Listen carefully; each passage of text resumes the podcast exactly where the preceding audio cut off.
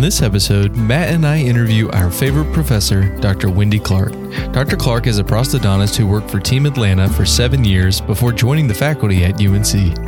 She has been named a leader in continuing education by Dentistry Today for the last five years, presenting on a wide range of prosthodontic topics. She has published articles in numerous peer reviewed journals and serves as a key opinion leader for multiple companies. You are listening to The Smart Dental Student, your source for information regarding dental school and your professional journey, with your hosts, Matt Manley and Landon Guy. What made you want to go into dentistry or oral Okay. health? Dentistry, yes. Okay. I m- my story that I feel like now that I am a faculty sounds like every single application letter I read. every single one. When I was a child, my brother was born and he had a cleft lip and palate. Oh wow. And so he ended up having this really phenomenal team of specialists that changed his life. I mean, they reconstructed his smile, they rehabilitated his function, his aesthetics, um, and seeing somebody go from a kid to an adult and watching this transition was really impactful. Um, so again, sounds like every personal statement ever written, right? But I, what I thought was really cool was I thought I wanted to be an orthodontist because his orthodontist was the leader of the team, and his orthodontist was so cool. Um, and then I took ortho, and I'm like, okay, not for me. um, I'll fast forward and then I'll go back to YPROS. So then when I went into private practice in Atlanta, I got to practice on a team of specialists, which was really cool for me. And one of our referrals was the orthodontist that worked on my brother's case. And it was like this really cool full circle moment Oh, that that's so cool. yeah. Uh, but I wanted to be able to be part of a team like that that could make big changes. So again, thought ortho, then took ortho, and I was like, okay, I was like springing wires across the sim lab. um, and then I It's close to home. yeah. We've all been there. Um, when I took pros, I will say when I took dentures, complete dentures was the hardest class I took in preclinic. Like I struggled with dentures more than I struggled with any class. And again, this is starting to sound cheesy too with all the personal statements I've read. but I, that was the only class I ever had to remediate. And I don't think it's my fault, so I'm going to say this because for anybody listening that doesn't want me to teach them or make their dentures, we had a very hard practical where we had to arrange maxillary and mandibular denture teeth in a practical setting in four hours. Oh good lord. Oh, wow. So I was moving along, chugging just fine. I went to shut the articulator to check to balance my occlusion. Mm-hmm. That's for you. Thank you. And when I went to shut it, the pin was up and it slammed too hard and teeth. And then it was like the time ran out. I was like trying to shove the teeth back in the wax and I just ran out of time. So I knew like going into it, I wasn't like, huh, this was great. And then I found out it wasn't. It was like I had a, a Yeah. catastrophic incident Oh during the practical. Uh, so I had to do the remediation. And I was like, I will not let dentures get the best of me. So I spent a lot of time you made it your personal vendetta. Yeah, that's apparently what I do. it's my thing. like, it's you and me. I see you. So I ended up doing a lot of extra lab work for dentures. And we used to have to do all our own lab work in dental school. Mm-hmm. So we had to arrange our own denture teeth. We had to do all that stuff, balance the occlusion. We did everything except for final processing. Um, so then I was like, I started doing that a lot. And I started doing it for some of my classmates to kind of help them out. And I was like, I can take this. Like, this is fun. I like festooning, I like contouring my wax and having a good time. And so I really, and everybody else I was weird, which is not the first time in my life that's happened either. So I found this like weird niche, and I was like, well, if I like this and nobody else does, maybe this is my thing. And what's really funny, and like I said, now that now that I'm in my 40s, and all of my life is making sense to me, like it's coming full circle. It'll all make sense at someday. When I was applying for pros, I told my uh, the program director that I wanted my vision was I wanted to teach dentures one day. Like I want to teach a denture class. I want to write a denture book. Like this is what I want to do. And he was like, okay. Even he thought that was weird. So can I get you out of my office real No, he was like, can we have you? Because nobody else wants to do the denture cases. Wow. But then I went to practice, and so like things kind of shifted during pros. And uh, the practice I was in was a phenomenal opportunity. Like I said, it was a multi-specialty practice. We had surgeons, periodontists, orthodontists, um, everything you could want under one roof. And we did a ton of implants and a ton of aesthetics. We were kind of like the aesthetics. Um, it was where that. yeah, it was where everybody went, like in the Oh. southeast. Oh, it's wow. Okay, Goldstein, so it Garber, and. Salama. It's Team Atlanta, and so people come from all over the country to have care there. We had an in-house technician, in-house ceramist, um, digital technicians, just really phenomenal people, and we would do just tons and tons of full mouth cases, veneer cases, all on four, all on six, all on X, immediate load.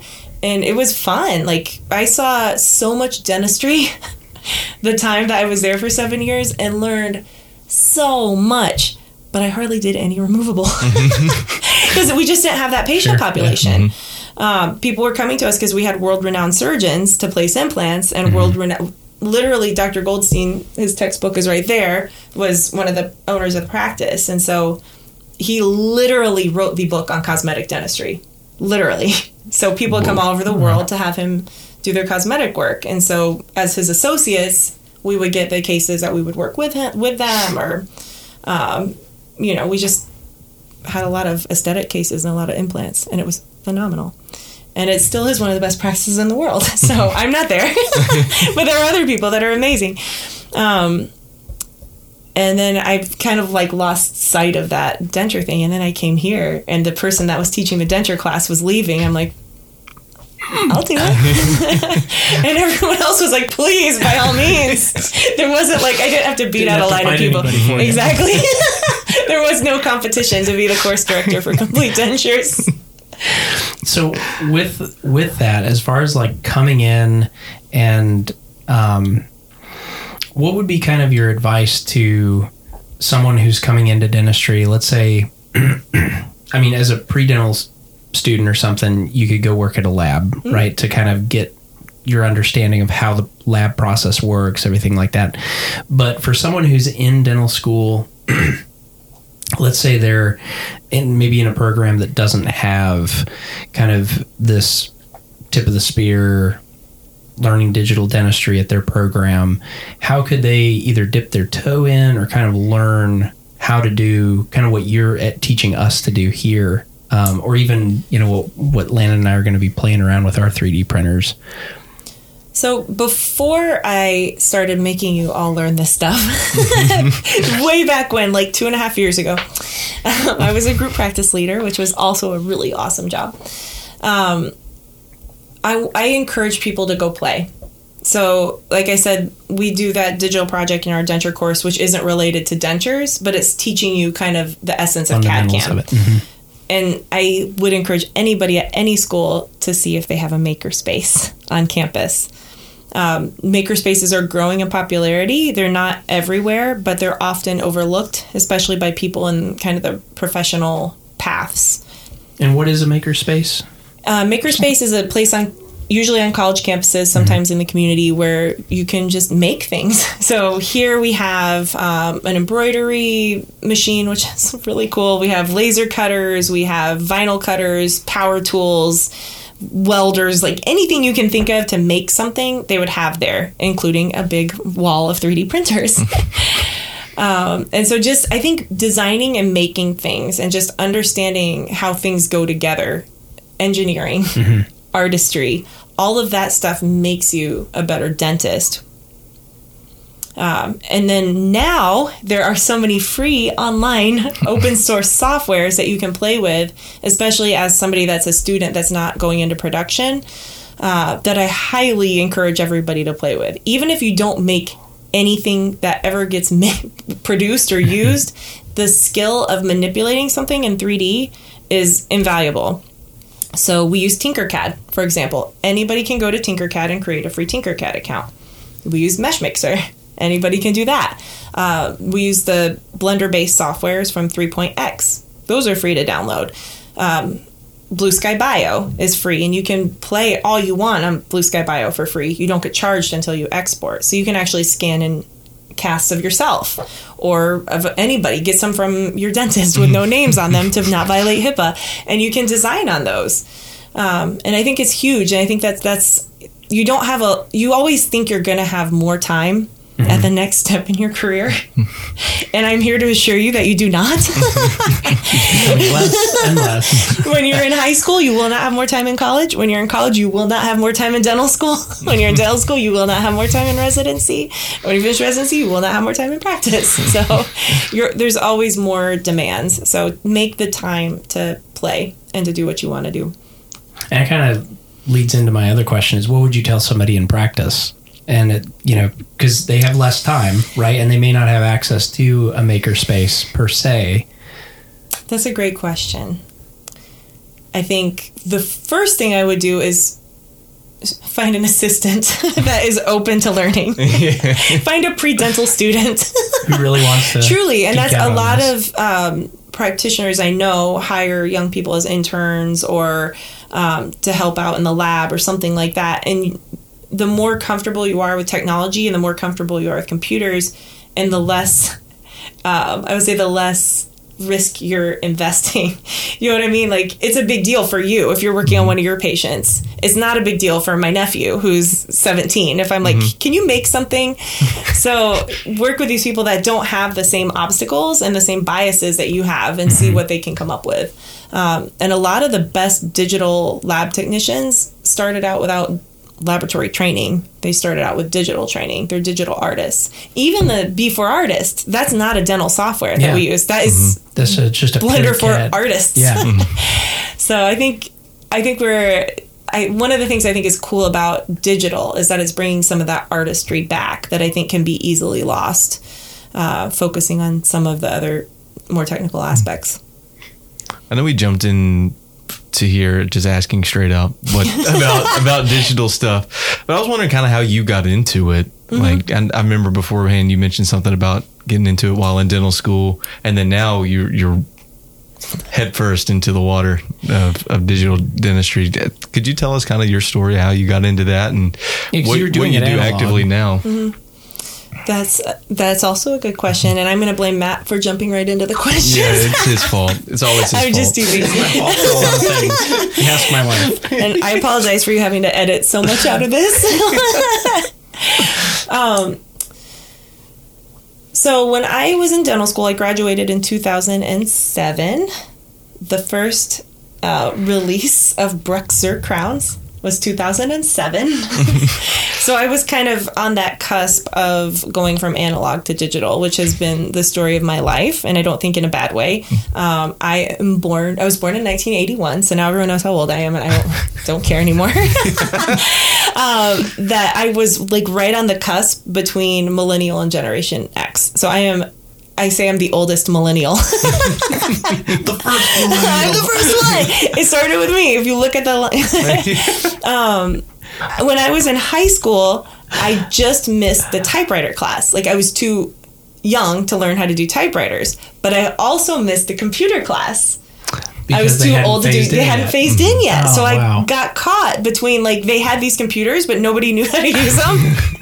Literally, story of my life. Um, and so that was kind of like just my journey through life. Like I, I studied for when I was in dental school. I would listen to my first generation iPod. Wow. yes, with, With no screen. With no screen. It had like a little wheelie Yeah, gig thing. A little wheel. Yeah. So I was thinking when I was in dental school and we went anywhere for vacation, I brought my iPod, my flip phone, and my camera, my point and shoot camera. Like a legitimate camera. yes. Yep. And that was so that was kind of my introduction was like this very clunky workflow. Like I got an iPhone when I was in pros Did you have a residency. I was already a doctor when I got it. Yes, I did. GPS. I had to. Yes. I used to. I used to have to go to MapQuest and, And print print my directions. directions. Yes, That's that was me. to North Carolina. Yeah. It was like last year. That's weird. right? they, they, you have an iPhone, right? uh, but it, I also I missed getting trained very well on my DSLR camera because we I was right in between slides and digital cameras, so I'm always like right on the cusp of like Old this burgeoning technology, technology. What about Technology coming. X-rays? I learned on. Uh, I did not have digital X-rays in dental school. They switched the year, my senior year. They switched one clinic my senior year to digital X-rays Wow. from analog. So I did all the processing, like with a dipping. Yeah, Oh my gosh. I know. Wow. Right? You didn't think I was that old. Holy smokes. you didn't know how old I was. Well, I, I mean, I can see when I went into the Marine Corps, we still use, we still use, still today, use crank phones. So our combat phones, Oh, that's you pull cool. the little hand because it doesn't Yeah. require batteries or anything. So you just That sit there and crank sense. the thing. But it's like, yeah, you learned something that we used in World War One. yeah, I have a crank radio in case of emergencies. Yeah, we got to be prepared, man. That's it. That's I'm a prepper too. Now you've learned that. Um, if stuff goes down, we know where to go. I know, right? Exactly. Go to Clark's office. she's Zombie she's got a run. she's got a crank phone and snacks. Should we 3D print and chainsaws and stuff? Yeah, that would be me. um, you asked me a question. Oh, how would I get into digital? Jeez, Louise, we're having too much fun. Um, this is normal for us. We like this. That's cool. I just need to hang out with you guys more. That's what I learned today. Um, so when I was in dental school, we had an optional elective. Like we signed up for electives that were one or two sessions each, and I picked digital dentistry. It was called CAD CAM, um, and we had a CEREC 3, which anybody listening to this that's not you two would know what a CEREC 3 is. It had a roller ball instead of like a real mouse, and it was Like you had to powder everything and get it really dry. So we had one experience on a Typodont where we scanned with a CEREC. So that was my knowledge of CAD CAM when I graduated dental school.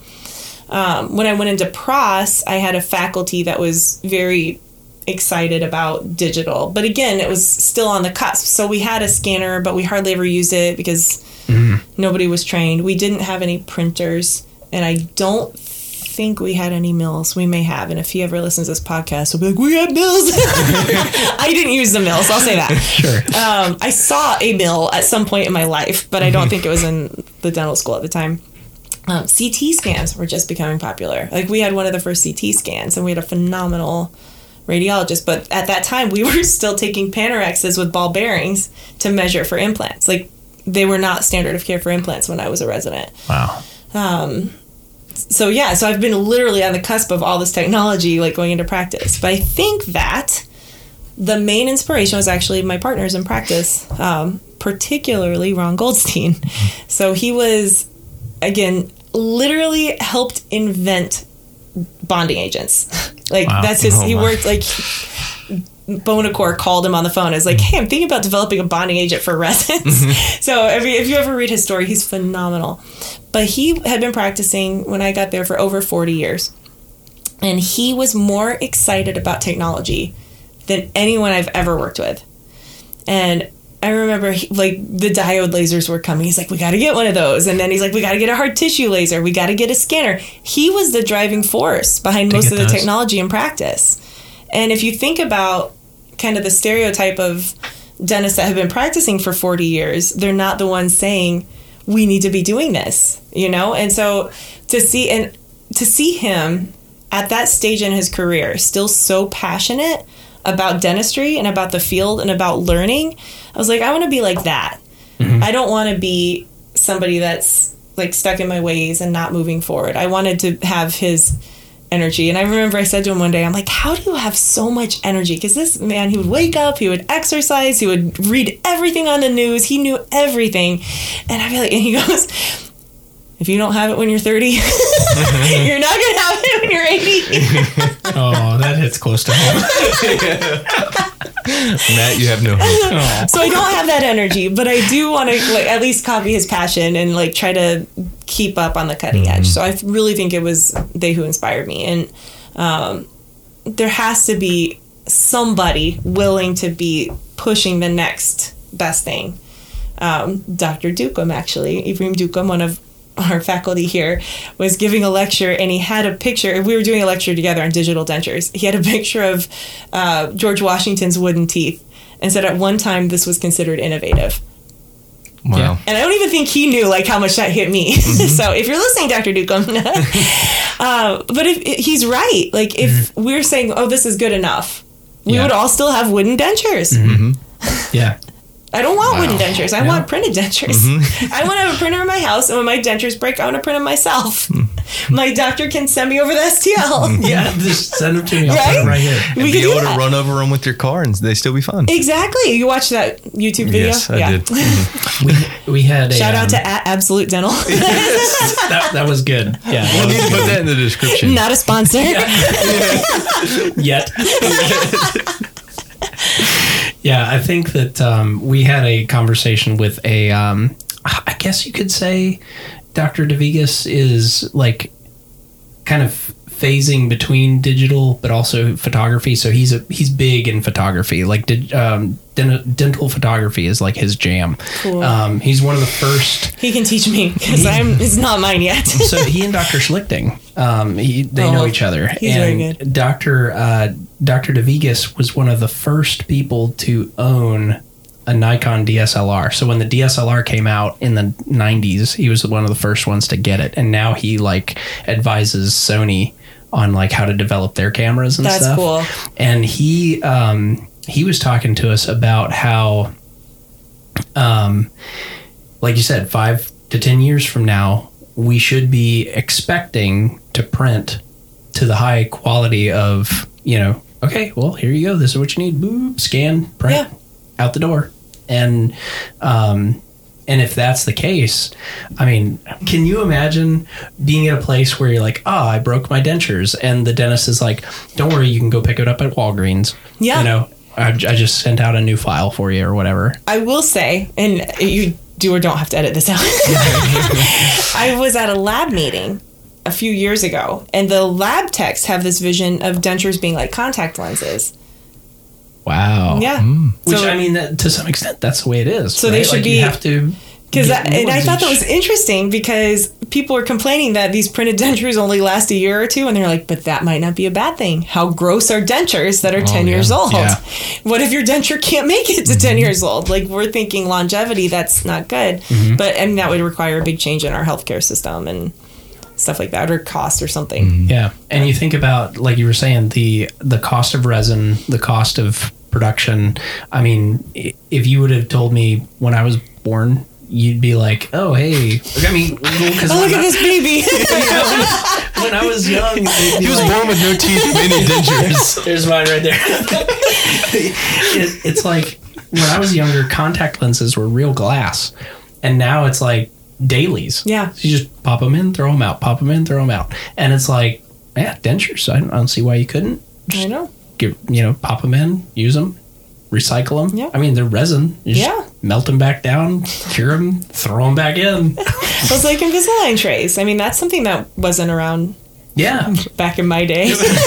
back in my day. But it also like what is it, Moore's law, where it's like technology, the the the level of technology like duplicates every year Yeah. or something like that. And so it's like you go from like you were saying using the ball bearings for implant planning. And that wasn't too long ago. No. And when you think of the span of history with dentistry, and now here we are, like printing um, guides, surgical Yeah. guides, and um, I mean, it just takes a lot of the guesswork out. And yes, you need you need human um, touch Yes. to be able to, you know, kind of put the fin- finishing touches on things, but you don't need to introduce human error on all the steps along the way. And why not use AI to streamline the process and make it a little more predictable? Mhm. And I think if you ask most dentists why they don't like to make dentures, it'll be the lack of predictability. And you'll, if you've ever been to one of my lectures, you'll have heard me say this that you can do every step of dentures correctly and end up with a denture that doesn't fit. Yeah. You can do every step of dentures wrong and end up with a denture that does. Fits. And it's one of those things that every step has so much error, both human and material, mm-hmm. that it's it becomes unpredictable and it's frustrating because if you spend six appointments making a denture, doing everything you're supposed to do, mm-hmm. and then it doesn't fit, it's like, ugh, to you and your yeah, patient. you put so much effort into that, And and if- and most dentists are very very meticulous. Yes. and so to to have you put that much effort and focus in only to come out with a not so great product. exactly. And that's why you do it digital, so you can cut the appointments in half. exactly. Well, that and because you're eliminating some of the error, and you Mm-hmm. can go back. Like I said, you can hit Control Z. So if you get to the final denture and there's just an error with the intaglio fit, do a scan, a wash a scan. Patient, wears that set home, and you have another set ready to go. You don't have to use the same denture teeth and go back to wax tooth trying or go back to MMR. You can use what you have to kind of control Z back a step. Mm-hmm. Same thing, the monolithic try-in, hit control Z, re-impress and get a new MMR. And it's like every step allows you to go back without losing all the data you had. Mm-hmm. And that's with complete dentures, you can always go back a step, but you're starting from scratch. Yeah. You know what I mean? Like if your wax rim doesn't fit and you do a wash impression, you can't use your model or you can't use your bite. There's always you have to redo everything to get back to where you were. But with with digital, you still have that file. You have that preservation mm-hmm. of record. Yeah. And with crown and bridge too. Like if you hand layered a porcelain crown and everything was perfect except shade, guess what you're doing? Hand layering another porcelain mm-hmm. crown. But if you did it in e.max milled, you have the same file, just mill it in another Yeah. shade. And there you go. And there you go. It, it makes me think because you know a lot of times when people think of um, being an early adopter to technology or wanting to get into something, a lot of resistance will come from well, it's a technology that hasn't been tested. It's a technology that hasn't been vetted. The kind of the counter argument to that is it has been vested because we use this this this scanning technology that we use was first developed in aerospace engineering. Yes. So like NASA's been using Yes. this for a very long It's time. good enough for NASA. It's good enough for NASA. It's good enough to put a man on the moon. You know, it's, it's good enough to, to Don't get me started on NASA. I was about to say. pull out that NASA mug. Um, I have my three point mug today. Oh. Yeah, the uh, you've got a technology that has been vetted. It's not gimmicky. I mean, you can find vendors that have gimmicky stuff. Yes. But for the majority of what we're using, it's vetted. It's been used. It's been used for the, probably the last thirty to fifty years in some capacity. It's been used in dentistry to make crowns since 1980. So the first CEREC came out in the 80s, Yeah. Probably before you two were born. That was actually Dr. DeVigas was one of the first patients. Yeah. With uh, he had what do you say? He had a couple crowns made for him while he was in dental school or something. yeah. Yeah, and he's like, they had me in the chair forever, but Yeah. with the rubber dam on. Yeah. but Yeah, with a powder spray. Yeah. Yeah, the, the CEREC 1 was that literally in the 80s. It's, And- it's not brand new. It's been in Crown and Bridge for 40 years. so it's been it's been in aerospace engineering, it's been in dentistry for so it's been vetted within our own field, Yeah. and then you have like you were saying, you've got the backup. If ever you break something, lose something, which as a software guy, this is where I want to make a plug. Always have a backup. Always, always, always backup everything. I think you were going to say unplug it and plug it back in. that too. That's, that's another tip.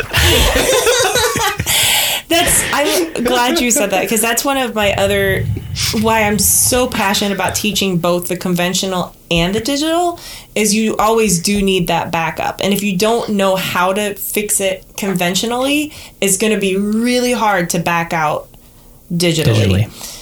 And I think that is especially true with dental implants. So if you're planning a guided surgery, what if you have everything flapped and the guide doesn't fit? Yeah. Now what? what if you have the guide down and then you the implants off a little bit? Like you always have to be able to back out conventionally. So i think it's so important to learn the conventional method and then add the digital to it and then or vice versa mm-hmm. learn the digital and add the conventional to it. Whatever's easier to learn and teach but to be able to interweave those in a way that works for you. Totally a much simpler analogy, but knowing how to give out change at the grocery store when the computer goes down and be able to process cash. yes You know, that that's kind of the same thing. Is knowing how to use a digital workflow as well as an analog workflow. how to read an atlas Yes. when you yes. don't have cell signal when, when you get when you don't have yeah GPS, you Yeah. go to MapQuest and you print out no. Okay. i have a Rand McNally anymore. I don't know. Probably. know. There's got to be somebody We'll that still Google needs it. it. Somebody's gonna listen to this like 30 years from now. What is Google? It's an old I like that you think that somebody's going to use. listen to this 30 years.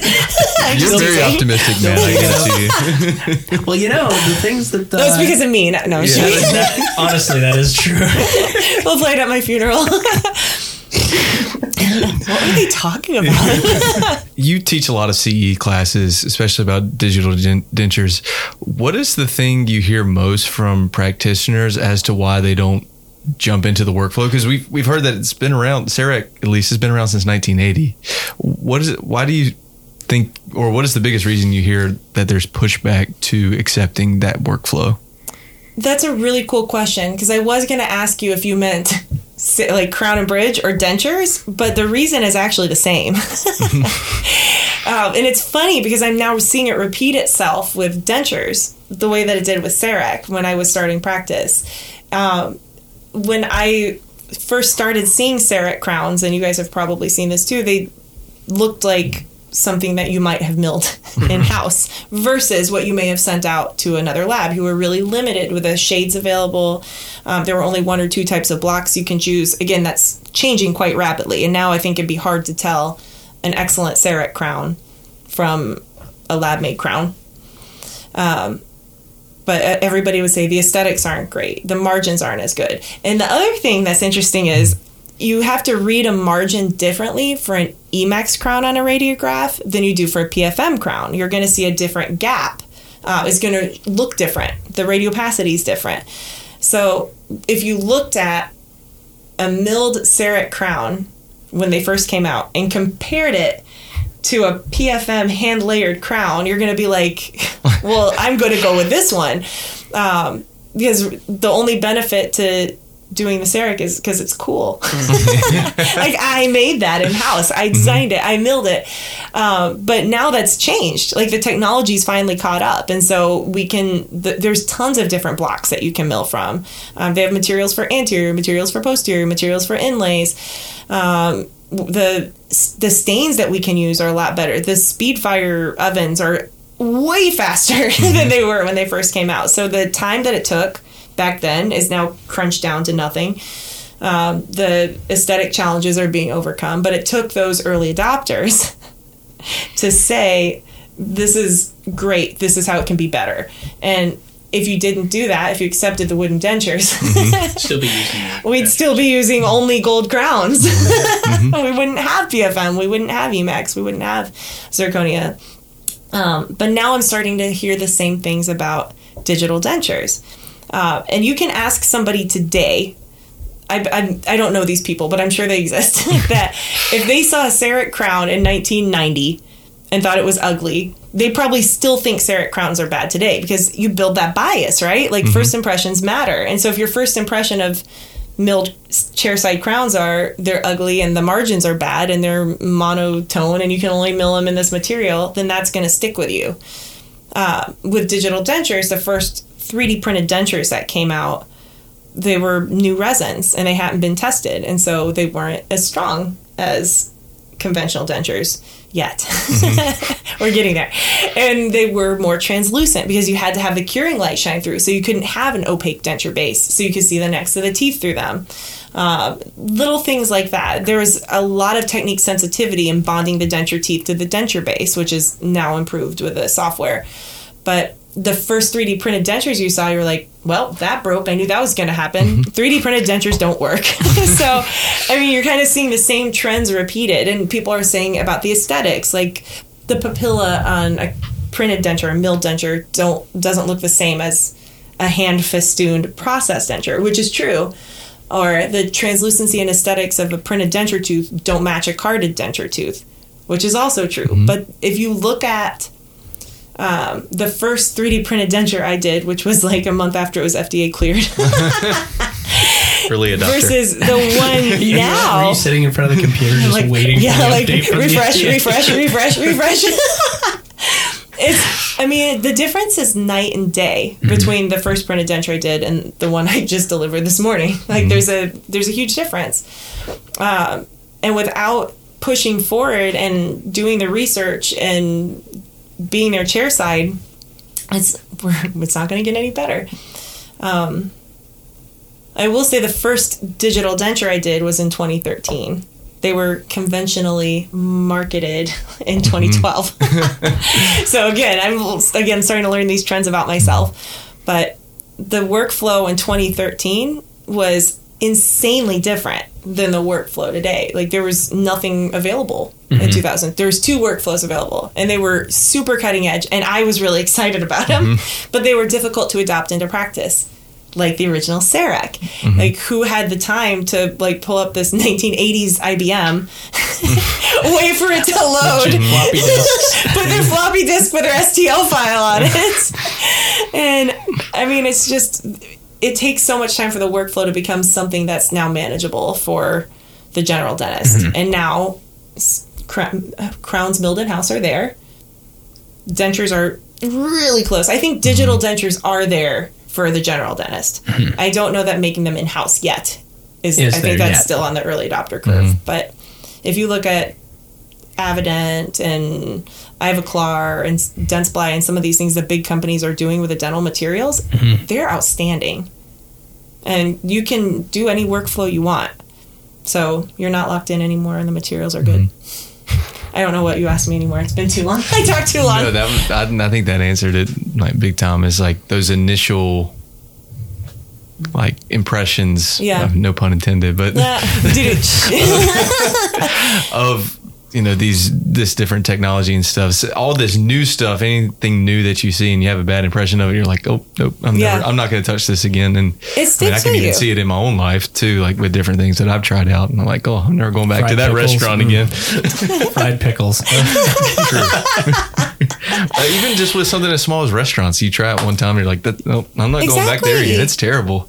but if they have a new manager, it might be better now. Exactly. they Yeah. got a new chef, man. It's true. um, it reminds me of I had a professor one time, and he it was a business class, and he was like, the process can always be improved. And he said it's rarely the people who are the problem; it's usually the process. And so he's like, you know, once in a while you'll get somebody who's actually like a problem, and you need to get them out of the way. Like me.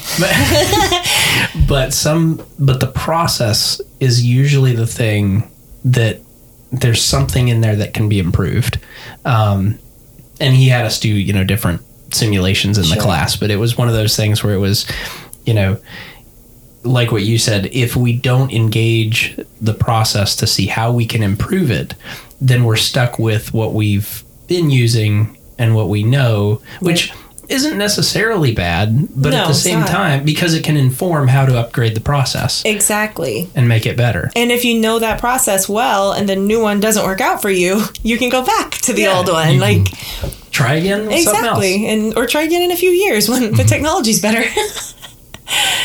uh, but I think that's a really great point, and especially with digital dentistry, because when CAD CAM did come out, it was insanely complicated.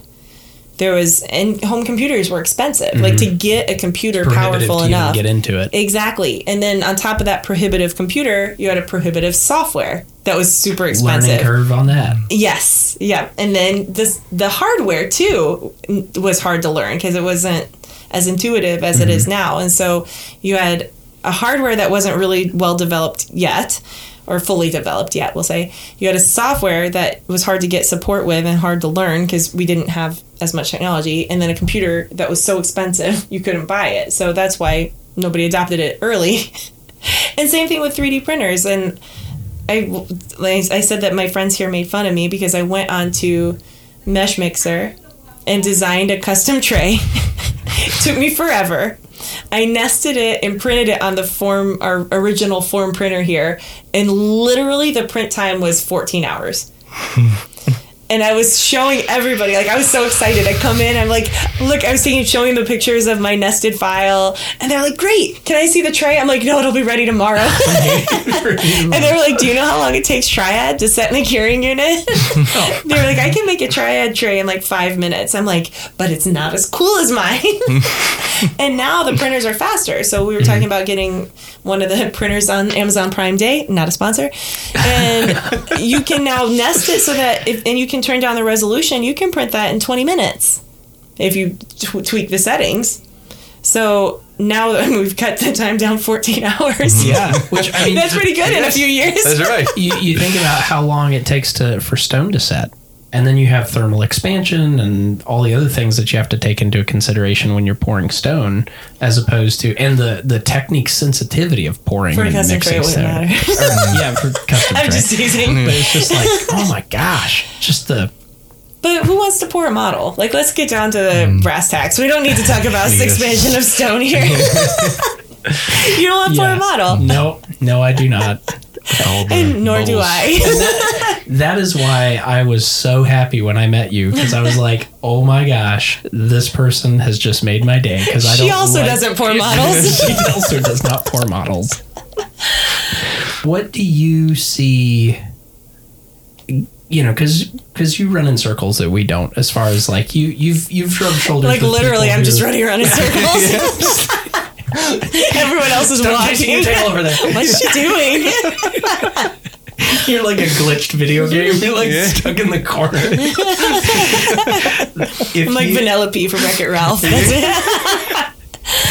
what what is like something you see potentially on the horizon i know we talked a little bit about in-home printing and stuff like that but what do you see or what are you excited about within the field that's um, either coming or is here and getting refined um, that we haven't talked about I really think the materials, I know we touched on that a little bit, but I don't think that can be overstated. Like you said, the technology for the software has been there for a really long time. They've been using it with Boeing and NASA and all these people to that make NASA's really cool, right? it's, it's just saying nasa makes you feel I know. I just wanted to talk about NASA.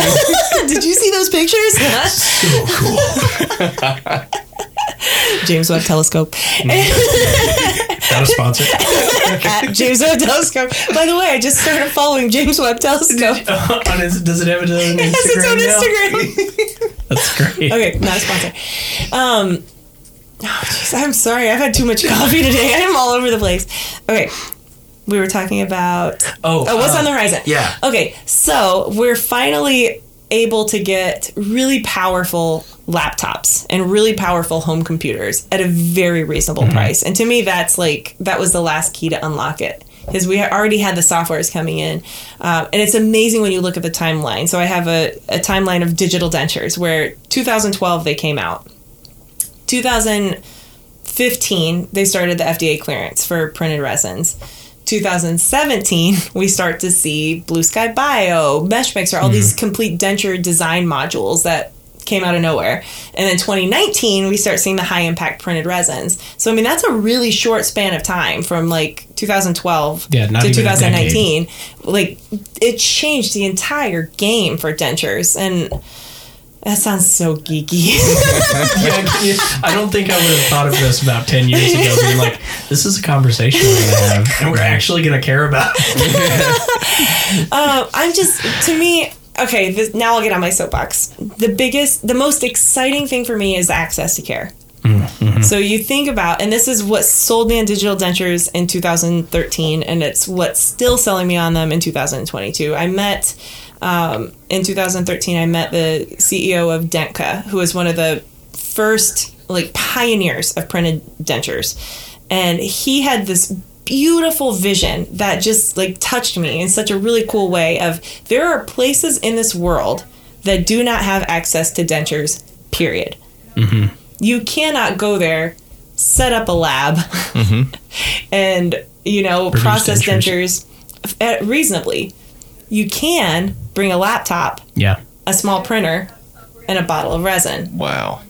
And so and that's thinking on a global scale, like what can what can come next. But then taking that back to a local scale, there are places in North Carolina where mm-hmm. people can't get dentures. Mm-hmm. You can put a printer, a laptop, and some resin on a van Yeah. and go drive down the street. And now we're I'm starting to see now mobile denture vans, which to me is just the coolest thing. Uh, one of the biggest hurdles to access to care is it's rare to find, and there are some, but it's rare to find service clinics that provide removable prosthetics. Mm-hmm. It's even rarer to find those that provide fixed prosthetics. So think about you can get a root canal at a service clinic, but you can't get the crown. Mm-hmm. You're going to get a big amalgam. Yeah. What's that going to do to the tooth long term? Mm-hmm. What's that going to do to the root canal mm-hmm. long term? They're going to end up losing that tooth eventually.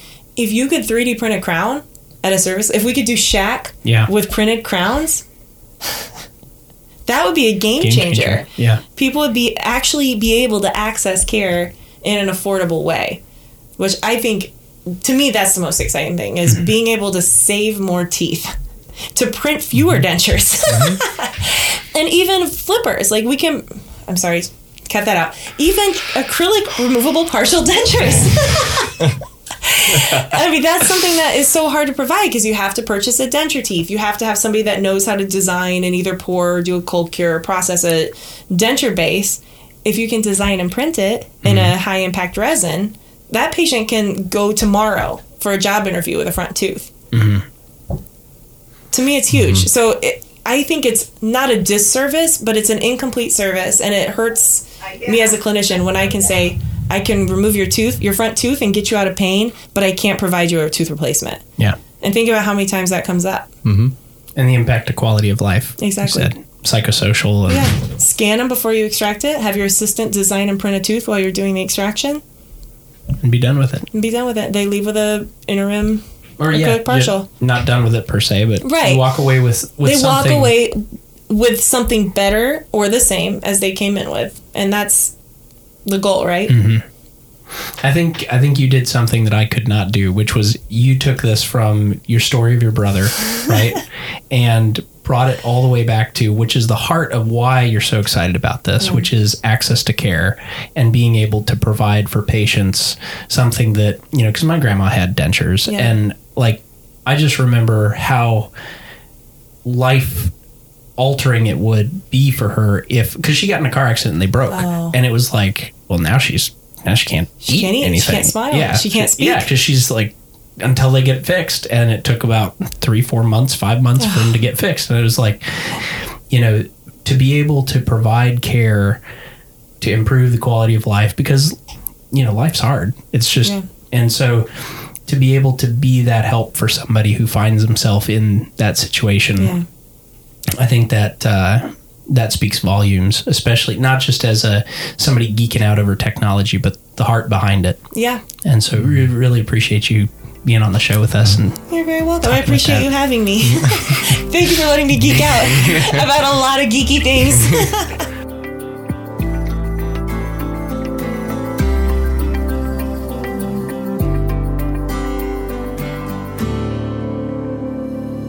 You have been listening to The Smart Dental Student.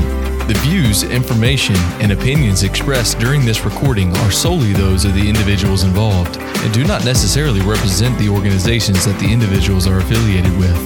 If you enjoyed the content of this episode, please rate, review, and subscribe. Also, you can follow us on Instagram at Smart Dental Student or visit our website for more information at smartdentalstudent.com.